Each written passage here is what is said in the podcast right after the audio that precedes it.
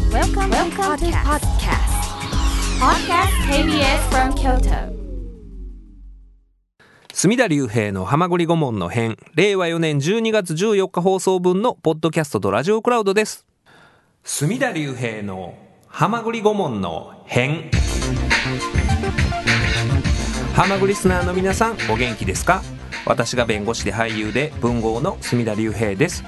今夜のゲストは当番組論説委員長のこの方ですどうも、えー、竹内義和でございます。よろしくお願いします。よろしくお願いしますはい。竹内先生あの内心ええ動揺が隠せないと思うんですけれどもそうなんですよもうね。えはい。えー、落としました。え何を携帯を。携帯電話を落とされたということで、現在まだ見つかっていない見つかっていないんですよ。ええほんでね、もう落としたというのがね、はいあの、注意一秒、怪我一生という言葉をご存知でしょ うか。知ってますよくね工事現場とかに書いてありますよね、はいそうなんですよ。はいその注意、一秒の注意を怠るがゆえに、怠ったがゆえに、はい取り返しのつかないような災難が降りかかるということなんですけど、そうですよねあー僕の場合もですね、はいいえーいつもこうリュックを背負ってるんですけども、ええええ地下鉄とか乗ったら退屈だから、えー携帯を見るんですよ、はいでリュックの肩脇の、えーポケットにこう入れてるんですよねチャック付きの、なるほどなるほど、はい、でそこをこう探ると、あれカスカスっとし てると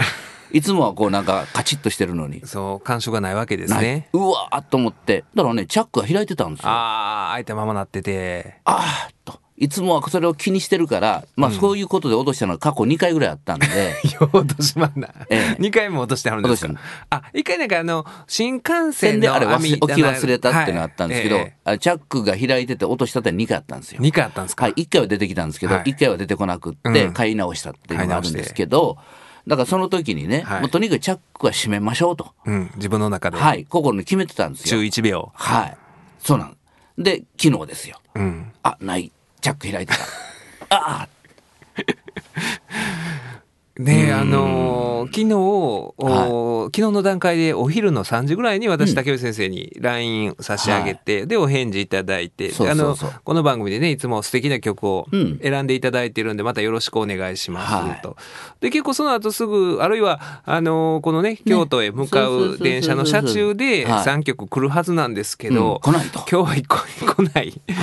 何があったんだろうなと。あの、携帯、え正直ね、竹内先生にとっては、その、スマホをなくしたっていうのは、もう本当に大惨事だと思うんですけど、うんうんちょっとね、安心した部分があって、はい竹内先生のお通しでは、い連絡取れへんっていうのは、はいあらぬこと を、曽山さんと考えてて、ひょっとしたら、これ、あ るでと。えっと、うんあの、もし、あの、ほんで、時間もちょっとね、あの、はい遅れていらっしゃったんで、、はいや、これ遅刻やったらええんやけど、うんって言ったんですよ。わかるわかるわかり単ますなわる遅刻やったらええんやけど、っていうはい、何かね。うん。いや、あの、寒なって きたし。あるでと。いやいや、そりゃそうですよ。うん。やっぱりね、60超えるとね、いつあってもおかしくないからね。うん。本当に、その、お決定的なことは ね。決定的なことが。はいで、あの、ね、お母さんと一緒にお、おね、お住まいになってらっしゃるんで、うんはいね、あの、もう耳も遠いっておっしゃってたんで、遠いからそうそうそうそうの、あの、うん吉和の異変に気づかぬまま、そう。ねお互いね。おお互互いいが気づかないままですか気 ら。づかないままっていう、はいなんかそういうことがよぎってたんで、はい竹内先生来られて携帯なくした、ちょっと僕は、あ安堵した部分があって、あ、それで、それやったのかとあ、。それやったんか。よかったと。 よかった。ただねこれからの予定とか、いそうこなのんで年す末よのお忙しい時にスマホにもう一元化してるわけでしょそうなんんですよ。もう本当に一元化なんですよ。ええで、要は、あーもうすね、即来週月曜には横浜に行かないといけないし、ええークリスマスイブにも横浜で、はいえーその階段王というね、イベントの決勝戦があるんで、そんな大事な時行にかないとい行かないと。で、その場所とかがわからないわけですよ。あスマホあったらそれ見て調それでべてい ったらええわと。そうなんですよもうだから、高をくくっとるわけよ。 これさえあれや大丈夫と。そそうみんなそうちゃいますかやっぱり今どこ行くとこでも、もう住所さえあのあれば行けますそうっですてそうとです。うんそれでね、あの Google の地図見たりしたらいけるしそうなんですようんだだけども、まあ、そそういうものが、まあ、なくなるということはめちゃくちゃ便利がゆえに、なくなった時の不便さというかあとそのなんていうの気持ち、こうまあ電車とか乗ってても退屈なんですよ。あーいつもそれでツイッター見たりとか、書き込んだりとか、はいなんか LINE 見たりとか、メール見たりとかするわけじゃないですか、ええ言うてみたら、はいでまあ原稿もちょっと続き書いとこうかみたいなね、そういうのが全てできなくなるわけですよ。そうですよこれはね大変ですよ。 で、ほんまあの、明らかに家に忘れたっていうね、明確なあー意識があれば、むしろ1日ぐらいスマホから解放されるのって気持ちよかったりするんですよ。あえあ、え快適やなとか思ったりするんですけどうん、そうそうそうもうどこにあるかわからんっていうのは、そうなんです不よ安しかないですよね。不安でね。で、まあ、あの、どっかの道端で落としてるんですよ。正直、うんうんでね、まあ、一つ、まあ、安心、一つ、まあ、安心してるのは、あの、やっぱり、携帯はね、届けてくれるんですよ。まあまあ、それ、そうですよね。だから、うんいたずらでそれどっか捨てたりとか、いうことってほぼないんですよ。だいたい98%ぐらい届くんですよ。うんうんうんうん。まあ、2%ぐらいは、そらね、届かない場合もありますけど、だからまあ、あのそれなぜかというと、みんなその携帯を落とした時のはいショックをみんな分かっとるんでますよあね。まあね、今みんな持ってるから。ええ、うんえで、だから、ただそれが竹内先生の行動範囲の中で、どこで落として、どこの警,、ね、警察派出所にえ、うん。渡、なんかそうそうそうわからんから。はいはいはい。でね、その暗証番号もね、もちろん、その警察の人もわからんやろうし。わからんからねうんだからでもね、一番多かなっんたかのは特、徴的なんないですかないね。それ聞かれるね。うん特徴ないですかって、ないっていうね。だい普通のやつやね。 まあまあね、まあね、だからそのスマホのケースが、なんか特徴的やったり、なんもかうしないねです、かそうなんです。ケースのところにね、なんか挟んでませんかとか言うんですよ。うんうんうん名刺とか、なんかね。そうやったら分かりやすいから、いや、そんなんないんですよ、と。うんうんで、色あって、色もそんなに覚えてないんですよ。ん。覚えてますあ、あ、俺のえ携帯ケースの色は、って言われた時に、あれ、灰色の濃いやつか、紺色か、黒に近いか、みたいな、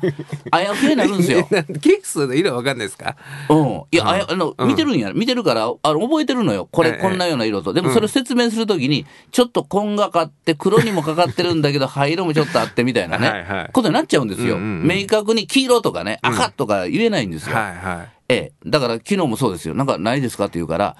あの、あ、けい一一応行かはったんですか電車の。あの、行きました。忘れ物センター駅長室みたいな駅と長こ。室みたいなはい。で、その時聞かれたんですよ。はいえー特徴ないですかって、はいえーまあドコモでギャラクシーだと思うんですよとギャラクシーとでなんかケースとかね特徴ないですかって言われ言われたんで、あのもう特徴ないってこう考えたわけよ、ええあ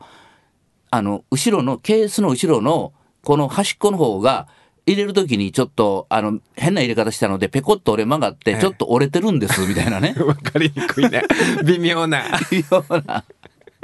ほんで、言うてたら、はいその人ね、書いてるんあのですかドコモとか書いてるやんか。で、その、後ろのあれがっていうやつをね、もう書く、まあなんか書こうと思ったあのー特徴。でもその聞いてそれ聞をいてるうちに、ね。言葉にしにくいしにくいし、もう書か書かんかった わ。もうもう、もうええわ、みたいなもうええわ。わかりにくいわ。表現しにくいわっていう。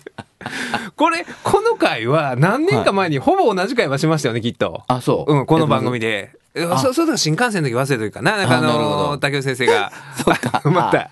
忘れ物センターに行った時の、そうなんですよ。ねほんでね、あれそうなんですよデ。ジャブのような、うん今なんかほでねお話聞いてて。新宿駅はいで何時待ち合わせということは分かってたんですよ。うん。あ、れその時は。はい。でも、何番出口とかは携帯に入ってたんですよ。新宿で駅新は。宿っていっぱい出口があるんですよ。まあまあね。日本で一番あるんじゃないですか。一番あるんですよ。ううんほんでね、えーしかも、もう時間がその、あの、いろいろ行ったりしてたから、は時間がもう遅れるの分かってるわけですよ。ええだから、遅れますということを、あ、あのー伝えとかんだかんわと思って、また携帯を探してるんで すよ。内径だよ。はい。で、いつもね、携帯落とした時にね、あ、携帯で調べようと思うんですよ。大概。おかしい話ですよ。 いや、おかしい話です。いや ほんでね、はいあの30分ぐらい遅れたんですよ。もうこれ、はいもう30分遅れてるんですよ。ほんで、出口もわからんのですよ。ええほんで、もうね、当てずっぽうで出たんですよ。だそれは当たっ てたんです。あ、そんな幸運が。はい。当たってたんだけど、ええそれはもう向こうは連絡もないし、遅れてそうでるし、すよねあの、もう分かりましたね。遠くから。あの、もう怒ってん のが。あ、珍しいですよ。怒ってんのが遠く離れたとこから分かる状態っていうのはね、ももう憤懣やる方ないって、ああーの、なんかそういう言葉があるじゃないですかだ。からずずいぶん待ってたんですかね。待ってたんですよ、30分うんね。そこで、ずーっと待ってたんですよ。うわーあれどうしようかな。うん。どっかで、これでもね、はい天文学的数字ですよね。このラジオ聞いてる人が、 これ今このはいお話は、えー12月14日の午前中はいにしてるんですけれども、これね、夜の7時半から放送されてる中で、は携帯見たという人が、あーね、もしいれば、いたらねどいたらねっかで落とした携帯を見た。はい。あの、道端歩いてたら、あの辺になんかあったわ、みたで いそのなね。何でした後ろのこうんのこれがち隅ょっっことが、 ちょっと折れてるんですよ。ちょっと待って折れてね、元に戻らないんですちょっよ。と俺な何がって いう何が元に戻らんかもよくわかんないですけどなんかそああ確かにそんな感じっていうのがあればあのね、これをね、はい後ろの携帯ケースをするで今しあょの。このね、進行表を持って、うんはい、はい。で、これをこう入れるときにね、うんこうなって入れてしまったんですよ。だから、こう、こう、こう、いつこう戻すんだけど、戻らないんです。ここうちょっとこないなってるんで え、す。その、竹内先生がおっしゃったことは戻らないんだよ。何が戻らないんですかこう、こう戻らえなえい。こう、こ うっていうのは何が、 何が、あの携帯のケースケースのとこってこう、ペタッとこう、ピタッとなるやんか。ピタッてなるうんあの、うん。それがこないなってるっていう。フィルムのこフとィルムじゃなくって、携帯ケ携帯ース。ケースがケもーうスが折れ曲がって。折れ曲がって、それ結構特徴的じゃないですか。そんなな、あんまりないですよねう。ん、だからそれをね、だから特徴って言われたときに、あの、携帯ケースの後ろがちょっと折れ曲がってるんですよ、と。で、それを説明するのに、入れるときにちょっと間違って入れてしまってみたいなこと言うか ら、その、その家庭から言うとわからない。だってもうメモしてません でしたわ。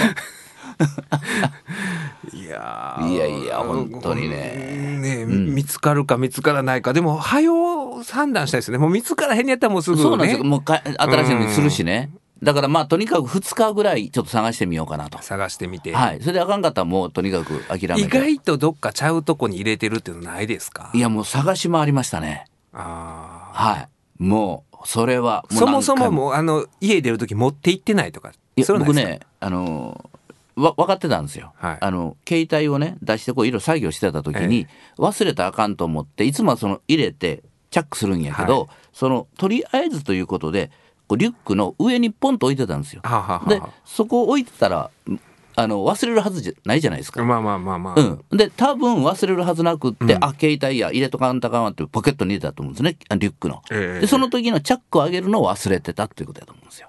でそのまま出てしもうた。そっからでもその竹内先生の行動したうん経路っていうのは分かってるわけですよ、ね分かってますそのどこかっていうことですよねそうなんですよ。だから道端か、んえーあの地下鉄のはい構内というか、構内ではい、で地下鉄のそこの駅長室に行って、今の説明をして、まあ、早速パソコンかなんかで調べてくれたんですよ。まああ、その届い届いてたないら、はい、まだまだ届いてませんということなんで、え今日もこれ終わったら一回まあ行ってみて、聞いてみようかなとなるほど思っとるんですよ。であれ、んでまあ暗証番号分かってそれでね、ああこれやってもし仮になったとしてもまた言われるでしょ、ほんまにあんたのかっていうそうのなんがですよ。次前のもそのハードルが うん、前も言われたんですよ。それ、電話でね。はい。うん。ほんで、その時にね、暗証番号言ってくださいって言われて、あれ、言うと向こう、開くやん、勝手にまあ見ますよねでもそれが一番まあ、確手っ認取しやりす早いんでいすよよ。ね、で、まあ、僕見られてもいいから、うんまあ、それでもう教えたん見られですてよ。まずもうないないから教えたんですよ。はいだあ、開きましたって言って、それで、まあ、OK やったんですけど、でも普通、なんか、暗証番号教えたくない人もいるじゃないで すか。まあまあね、うん、勝手に、だからあやられる。はのジャイアンツの坂本選手とかね いはいはあい。そそううそう。かラ LINE ロックしてたらええのか、ね、あの LINE を見られるかって話だから 坂本選手の方ではいやいやいやいや。いやーほんまにあのもうほんまにあの、ね、これを聞いてる人あがもう本当にね、偶然どっかで見てくれたらっね。ていう届けたでっていうはいはいことがもしあれ朗報がば、ねあれば本当に教えていただきたい大なと阪その駅は言っても大丈夫ですか駅は大丈夫ですよ乗ったとこどこですかえー、難波です難波駅はいはいはい難波駅でしばらくは難波シティをうろうろしてましたねシティうろちょろした。だからナンバーシティで、その、この、あの、ね、携帯ケースの先っぽが折れ曲がってるのが、拾ったとか見かけたという人が言いましたら、どこはい本当ににね届けてたかっていうことをね、はい言っていただいて。言ってくださいあでもそうか、大阪府警だったら大阪府警で共有はするんですよね。うんしてまきすしてますっとね、多分落とし物の。はい、うんうんだからそれも連絡を入れてみようと思ってるんですよ、まあ、きあの昨日夜遅くそれやってたんではい11時とか、はい今日はまたこれ終わったら一回やってみて、まあ、出てこなかったら明日ぐらいにはちょっと新しいのいをやー見つかってほしいですね。はいでも、あの、私は、安心しました。 はい携帯なくしてよかった最悪なことを最悪の時代をい。やいやあるありますからい ねやいや、もうお気をつけください。はいいえいえは。はいいこの番組は、えー携帯をなくして失意のどん底にある竹内先生と、おー共にお送りいたします。メールいただいております。森山塾さん、えーいつもありがとうございます。隅田先生、竹内義和先生、こんばんは。こんばんは隅田先生、少し早いですけど、12月16日は46歳のお誕生日、おめでとうございおまめですとうご。ざいます素敵な一年になりますようにこれからも番組はもちろん弁護士業務でもますますのご活躍をお祈りいたします心ばかりの品をお送りしました小さいのは竹内先生にお渡しくださいということ であの竹内先生にあのバームクーヘンはいがありがとうございます携帯はねはいあの落としちゃいましたけど出バームクーヘンこうねはあありがとうございますはい、なんか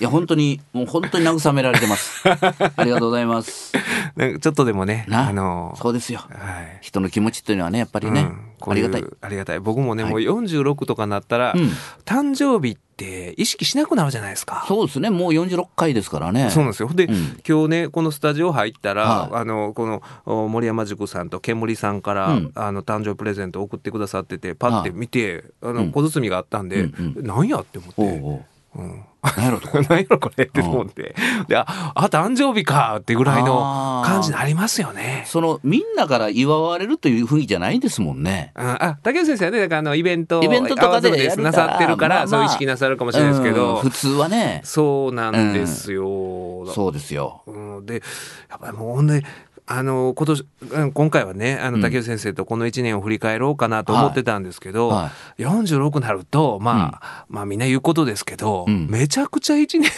早早くなくるてでしょ体感として子どもの時のうん3か月4か月分ぐらいのうん感じですよね。 あのあっという間ですよいやって本ます当によねびっくりするぐらいあの。やっぱり60超えるとね、はいもっとすごいのあもはっとですか 時間がね、はい過ぎていくのが見えるんですよどういうことですかいや すごいもうなねんか哲学的な、でも本当にね時間が過ぎていくのが見見ええるる見える本当に実感として時間として例えば朝8時に目が覚めるじゃないですか、だからあ昼まで4時間しかないみたいなねああもうもうそんな意識なんですか、はいだからあっという間にもう昼やんとご飯食べて、うんはいだからそのうちもう2時3時やと、はいだからもう夕方やんみたいな、で夕方になったら向こう行ってイベントやってあ終わったと帰ってきたら11時、でちょっとなんかあれこれして寝てどうのこうのまた次の日ってなるからもう朝起きた時時点で次の日のことがもう分かっとるわけですよ実感として実感として、はいもうこれこれこういうことがあってもうだからカウントダウンのようなというような感じなんですよああだから本当にあの、まあ、正月は誕生日と同じだけど、い。正月はメイドの旅の一里塚ってあるじゃないですか 言います言います、はい、めでたくもありめでたくもなしというね、だからそのそれが実感としてわかるんですよ、あうん、だからもうでねあのどんどんねこう、は急がされるんですあよほうほうほうほあの行き急ぎうさせられるというか、んんあれやであれやでっつって、だからこう追い追いかけられるようにっていあうかとタイムリミットがもうそうなんですよ差し迫ってるから本当やったらタイムリミットここにあるからできるだけゆっくりこうブレーキかけていきたいと思うんやけど、ええ後ろからぐーっと落ちてくるんですよ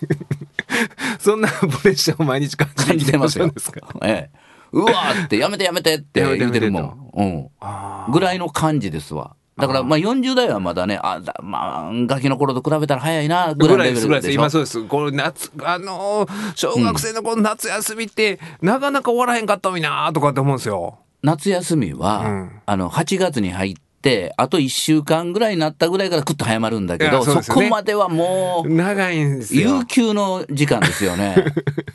ええまあ、本当に有給の時間やぐらいに感じるのに、はいまあ最後はだ確かにね、ね宿題全くやってへんから、そうなんですよ駆け足で駆け足にはなるんですけど、うんうんいや、ほんまに、あの僕らのねそう実感として感じるのは裁判の期日を、うんうんお例えば2ヶ月先の期日が入ることがあって、はいええええだから10月ぐらいになるともう12月何日次の期日とかってなることがあるんですよ。うんうんうんそしたらああもう今年1年終わりかっていうのを何ヶ月かなるほどね前に感じるんですよ。あーだからもう今やったら例えば、三三月の期日とか入ってるのもあるんですよね。うんうんうんであもうもう春でじゃないですか。すよ今ね度は暖かくなり始めてる頃のことまで、あーなうん、思いが及んで、うんうんうんううんわ早いなあそうですねうん、えまあ、まさにね、まさにですわ。だから、まあ、12月やから、まあ、クリスマスとかあるやん、もうハロウィン終わったけど、で、次、あ、えーあ、大晦日があるというような判断もするんですよ。で、正月があると。はいでも、正月済んだら、まあ、2月、3月まで早いなと。うんで、3月の終わりぐらいになったら、もう花見、花見や と。そうですよね花見って言うてたらもう夏になるわみたい なね夏になったらなあれやわとか、まあ、またこうクリスマス来るわとか、はいはいなんかそう思うからもう1年がもうそうなんですよサイクルあっがという間なんですようん、そんだけでもいろんなことを意識してるのに携帯はあ意識しないんですよね このチャック上げるというこの1秒の注意を怠ることに よってこうもうまさにこうここまで追い込まれ追ていると込いまうれてねえ何のいいこともないんですよ新しい携帯コーデをまたデータどうするかとかねそうですよねいろんなこう問題が出てくるんですよ、うんそうですね、まだそ その連絡取る術がないわないけやかかららうん、また一からですよ、うんいろんなものがそうです積よねみ重ねてきたものがそこにあるのに、残念ですよ今日ね、あのこの KBS 京都に小学生の子が、うん僕ね社会見学でいっぱい来てたんですよ。ええええー20人ぐらいかな来てて、チキチキジョニーの、うんおチキチキエンド波の上ジョニーのもうスタジオ入って出てましたわ子供たちが。お子供だたちが。からほんまこういう話聞かせたかっうんたんですよあーね。その子たちにね。こっちのスタジオにも来てもらって、はいみんななんかね帽子かぶってあのはい体育の帽子みたいなのかぶあっかぶっててね。可愛らしく。可愛らしくね、その子たちにね、うんいやいや、ちゃうでと。 大人になったら時間は経つの早いよって出いすのうね。早いで、うんうん、あっという間やで。うん、君のあっという間に40、50になるで、みたいなね。 あの好きな食べ物とか言ってましたよ。あそうなうんだん、あのお母さんのカレーですと かえ えな。お母さんのカレーですあのワールドカップはあモロッコが優勝すると思いますとか、あーなんかそういうねね、うんハキハキしてね。ハキハキして可愛らしいですよ。うん携帯であの60過ぎて携帯なくちゃどうなるかとかね,、ね、そんなん分かってないからね。人生の重みも分からない し、なんかこう、なんなんかさ、そら、楽しいこともあるけどもね、その楽しいことがあったら必ず苦しいこと来るんですそよう。そうそうそうだからうまいことバランス取れてますわ。うんう。んなんかこうね、もう家福ですよ。もうだから、そうですね災いとうん、そうそう、幸せが幸せなことはもうね、もう表裏一体なんですよ。うんうん うんやっぱし。で、苦があったら、例えばですね、はい今こんなこと言うてるけども、携帯出てきましたと。そしたらうわーって、こう、わーっとバラ色みたいになるじゃないですか。もうそうです ねその、もう人生すべてこれでもおうねいけるわいけるわぐらいぐらいのうん。でも普通はあったらあた当たり前やから何も思わないわけよ。そうそうそうそうこれがあるかうんら便利やとかさ、そんなこと思ったこともないし、でもいざなくしてみたら、これがいかに大切なものだったのか。高橋ジョージのロードですよねそうなんですよ。何でもないようなここととが、が幸せだったと思うという携 ね。帯なくしたら分かりますよねわかりますよ。 あほんまに普遍性のあるいいこと言いましたよね高橋ジョージ、あれで売れたんですよ。うん多分、あ ローいやいドやそは。うですあ、まあ、あれで売れたというかドラブリュー自体があれで売れたことは間違いないと思うんですけどそうそうまあ何が言いたいかというと、ああのフレーあのフレズーズがね、やっぱり、うん、あんなシンプルで真理をついた、はね、携帯にも当てはまるしもちろんなんか人間大切な関係人にもをなくしたとか人間関係なくしたということでもはい当てはまるし、はい、そうですよね。まあ例えばもうお金をなくすということも当てはまる当し。てはまるし、ね、友情がなくした、愛情なくしたということで当てはまるし、携帯当てはまるし、もう何でも当てはまりますよね。うん、うん。でそういうことを真理を分かってたはずのん高橋ジョージがまたね、後にいろんなものを失うっていうのもまたまた、これまた真理なんです よ私ですよね、そういうこと分かってたんちゃうのっていうね。けども、こうなんかね、んうん、だから青木裕二先生がね、はい何は金融と書いて、ええその金融の裏側とかね、はいい、ろいろこう落ち込んだらあかんというようなね、あの人生の感性みたいなものを漫画で描いてた人が、同じような目に自分が実際遭われたこともある。あ自分の名前をというか自分の名刺渡した人に自分を語られて、ええ北新地で飲み食いされたやつを全部払う羽目になったとか、えね、だからあのそんなねこう信人を信用して名刺とか渡したらあかんでって書いてる人が渡してしまうというね、ーそうですよね青木裕二先生はもう何は金融道で世の中怖いでと、こんないろんな。そうそうそうのあります せとうん罠が、ね世の中には待ってますせっていう、ね人だったのにねやっぱそういうもんなんですよ、そのねあの今日来てたあの小学生たちにね、はい、そういうことをね、うんうん、将来まあねどうなるかということはねまあそれは運もあ るしわからんけど大体人生って、ろくな人生じゃないよぐら いのねこう自分がこうあのね過ぎ去ったことを思い起こすと、んわかるじゃないですかやっぱり。うもちろんね幸せな夜もありますけど、ななんやねんっていうのはありますよね。ありますよ。いろいろ舐められることもあるしあるしいくつになっても、なんかねあのすごいこうどういうのかなこう蔑まれたこともあるし、うんねあのなんか唾を吐かれて追い払われるようなこともね それはあなるいででししょょ。 ままあそれにあの近いかあらの ほんまに唾吐かれることはないですけど、はいまあそれに等しい等しいようなこととかがねありますからね。うんうんだからその辺って難しいですよね。あの、どのタイミングでそういう子供にあうちも娘5歳ですけどあーそうそうそうこれね、うん教えるタイミングそうなんですよ。で、僕らも親からね親父からね、よう言われたんですよ。あの小学校の頃中学校の頃って、はあの一回座座れって言われて、でね、え1年は365日と。うん3年650に経ったら何年経ったんやって言うて、10年ですとか言って、あ10年経ったらお前いくつやっつって、はいあ、20歳です。20歳はもう大人やでっていうようなこと言われてね。だからあと10年でお前は大人になるんやで。分かってるかとか言われて、はあ、みたいな。うん。長い、10年って長いと思ってましたもあーその時はねん。もう、え、10年なんて届かないぐらいね、さ超先のことじゃないですか。そんなことをお父さんに言言わわれれててなんかだからそれね言われ言われるのはもう苦痛なだけでね、ん届かないんですよい。やそうそうそうそうそうのん子供の頃に言われてそうもね、なんですよだから僕らは、僕がそういう若い人に対して、あんまりそういう説教じみたこと言わないのは、はい自分が言われた時に届かないの分かってるからなんですよあーいくら言われても、うん実際経験しないと分かんないんですよいやうんほんまにそうやし、うんでそのそういうことは親から多分言われたんですけど全く記憶に残ってなくて、僕が印象に残ってるのはもう随分昔僕はまだ学生の頃かな、はい親父がなんか、ね、ニュース番組見てて、ええでその中でどこかの、おまあ、団地で、うんあマンションかな、なんかで、えーポルターガイスト現象が起こってるみたいな、ほうほそこの、はいお集合住宅ではなぜか,、なんかね、もう勝手にそのあの電化製品が動き出したりとかうんみたいなことをニュースでやってたんですよ。ほうほうほうでそれ見なががらお音がじーっと見ながら、うんうん家賃下げてほしいんやろうな ってね。もうパソって言うたんが「なんちゅうこと言うねん」と。こう残りますいよやそれ僕はそんな「ええうわ怖いな」とか思ったら、は家賃下げてもらおうと思っとんねんな」とか なんかみんなで結託してみたいなこと言う言う言い出してなんちゅう親父や思ってだか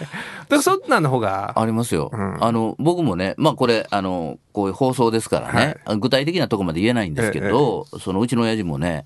例えばテレビ見てた時これもう本当覚えてるんですよ、はいその時ピーターが出てました池畑慎之介さん がはいはいであもう今もね綺麗な人ですけど、はい可愛らしかったんですね綺麗で昔もねそうですよねうんうんはい、で、まあ、どちらかといえばこう中性的な魅うんうんう力んなんですよ。んでそれ見ながらねその、まあ、うちの親父がね、はいまあ、こういう、まあ、